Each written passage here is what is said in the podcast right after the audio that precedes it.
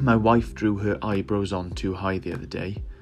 She seemed quite surprised when I told her,